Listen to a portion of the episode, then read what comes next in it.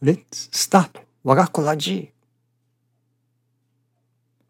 It is important to cherish the nariyuki happening to me as a faith practice to save someone. Thank you for watching.